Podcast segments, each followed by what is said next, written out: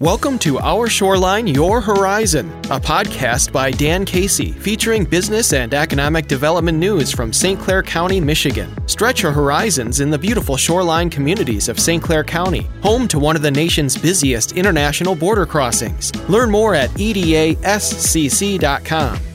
Hello, I'm Dan Casey with the Economic Development Alliance of St. Clair County, Michigan. Thank you for tuning in to the EDA's Our Shoreline, Your Horizon podcast. Today, I'd like to welcome Stephen Tenniswood, who's the president of the Blue Water Area Robotics Alliance, and you're also the lead mentor of high school robotics team 5843, also known as FLIRB. FLIRB it is. and they're representing the East China School District. Hi, Dan. Thanks for having me on your podcast. Yeah, it's great to be here with you today. I wanted to start by just giving a little bit of context for our listeners. The Blue Water Area Robotics Alliance, which we lovingly call BWARA, is a group of FIRST robotics teams located in St. Clair County, Michigan. And the Alliance is working together to further STEM education and careers. So the EDA has been involved in robotics since basically 2015 when we organized a Robo Frenzy, which was an invitation only event funded by local area manufacturers where we actually paid teams to come and compete. But we did that to kind of dip our toes in the water a little bit because we knew we, we saw where industry was going and we knew that we needed more uh, support for robotics in our county and in the region in general. And so from that, what spun off was a district competition, a sanctioned FIRST robotics competition in Marysville that's happened for several years in a row. Later, we took the next step, us and some other partners, and we raised about $50,000 to help install a permanent robotics field in a facility owned by one of our area manufacturers, very uh, a great company, PJ Wallbank Springs. We're very thankful for that. So we've got a fully outfitted field that all the teams can go to and build the robots and so forth. And the result of all of that work is that it's doubling of the number of robotics teams that we have in the county. Also has spurred uh, some additional like junior robotics teams and Lego Leagues teams. So it's it's it's a whole continuum. So I want to get into this now with you because you've really been instrumental in this from the beginning, you and some other individuals who really take this to heart. What I'd like to, to know first though is what does First Robotics look like in St. Clair County today? So First Robotics in St. Clair County is we're in a unique position where we have teams representing every school district in St. Clair County at most levels of FIRST robotics. So all the high schools have um, high school based teams. It's FRC is the level. And then we have some districts that have the middle school teams set up, Capac, Marysville, Algonac, have those that are ongoing. And then we have the elementary program, the FLL robotics, where we have a few schools that are partaking in those. Uh, Yale has uh, FLL in every um, elementary school building and Marysville has um, three or four FLL teams. Algonac has FLL teams also. So it's it's growing very rapidly in our area. It's very exciting to be involved. I think there's a very good reason why it's growing. You know, we're involved in another project called Industry 4.0 right now where we're working with middle and smaller size manufacturers in St. Clair County, really other companies too outside of manufacturing who are interested in automating processes and procedures, which is what a lot of these companies will have to do to, to survive in the future. So I think it goes without saying that these first robotics programs are a feeder directly into these companies that are becoming more automated and that are using more robots and similar kind of equipment and procedures in their, their plants. Is, is that the way that you see the industry moving as well? And and do you think that's why there's some interest by so many kids to be in these programs? Yeah, I do see the interest from our manufacturers in, in automation.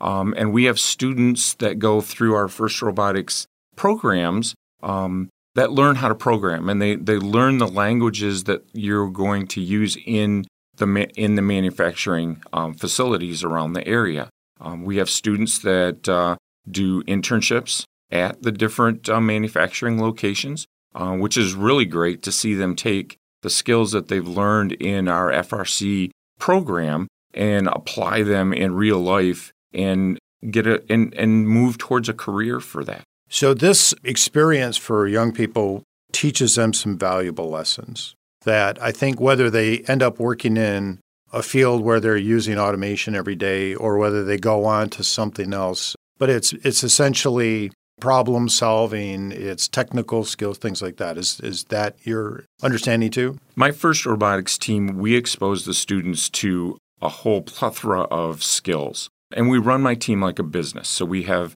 you know business um, fundraising, we have um, presentations that we do, we design and draw robots in CAD, and the kids all learn how to do that stuff.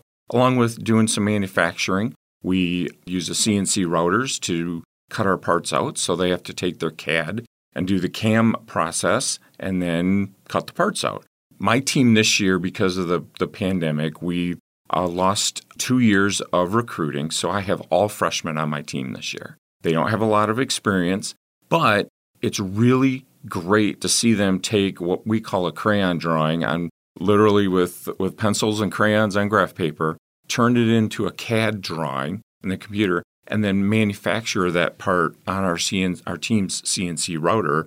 The look on their face when that part comes off the CNC is amazing. It's, you know, I did this. And it gives them the confidence that they can do this stuff if they try. You've been doing this for quite a few years. So, what do you typically see with a lot of these uh, young people after they've gone through these programs and they've graduated? What, what's their next step? What do they do next? Oh, the kids that have gone through my program, um, Team 5843, have all graduated from high school. They have all gone to either their, their college or their technical career of their choice. May not be in a STEM field, but they get the confidence and they're inspired to do more with their lives. They've also learned how to work in a team. Yes, absolutely. We everything is done in, you know, as a team. We make all of our decisions as a team. We collaborate as a team. Um, we really strive to push the idea that the unheard idea is probably the idea that's going to work the best. I've had a chance to go to some of these competitions, and I got to say, it's a lot of fun. You know, we, we think about, well, we're going to go to the local high school football game or the basketball game, but these robotics events are crazy. Yeah, the, the fans and just all the things, the chants and everything they do, and the people yeah, you dress bring in, up. You bring 40 teams and teams across Michigan, Michigan's unique in the FIRST robotics environment. We have the most number of high school based FRC teams in the world. There's like 550 of them, I think, in Michigan right now. You bring 40 of those into a gymnasium. Um, their team sizes, just the students, range from five to 100. And then you bring the parents and the grandparents and their sponsors and their sponsors' businesses, um, their business folk. It, it's it's an environment that you have to experience. It's electric, it's wild, it's crazy. The kids dance. The dancing is a big part of first at a competition. It's I, that threw me for the a loop the first couple of times attending them, but the kids love it. They they actually do dance training before we go to competitions so that the freshmen, the younger kids, all know what to expect. You know, and they can do the dance moves. and also, I, I think it's important to point out that it's pretty expensive to have a FIRST Robotics team to go through the competition and to do the travel. And so you rely on mentors, volunteers, and sponsorships to support the teams, right? That's correct. So the teams in BWARA are all self funded. We don't receive any money from the schools, even though we're attached to the school districts. Uh, we do receive a, a nice grant, a um, couple thousand dollars from the state of Michigan that we're completely grateful for. But our budgets run anywhere from fifteen thousand to thirty thousand dollars a year, and we we depend on corporations to to sponsor us and to support us. Our mentors are all unpaid volunteers. They're just mom and dad and grandma and grandpa that want to help their kids have an opportunity to succeed in life. And I know a lot of our biggest employers in the county are supporters. Um, you know, I think of PTM Corporation, Magna's a new company in the area that has like 300 robots in their plants. SMR, ZF, I can go on and on and yeah, on. Cargill. Cargill's a huge supporter of my team personally. I really enjoy Cargill as a partner. They've been with us for seven, eight years now, and I, I wholly thank them for everything they do for me. And I think what some listeners probably wouldn't realize, or maybe unless you're involved in FIRST Robotics, is that some of the biggest automotive suppliers and the OEMs that are based in Michigan get behind teams and spend a lot of money helping to design these robots for their teams. We don't have that advantage necessarily in St. Clair County.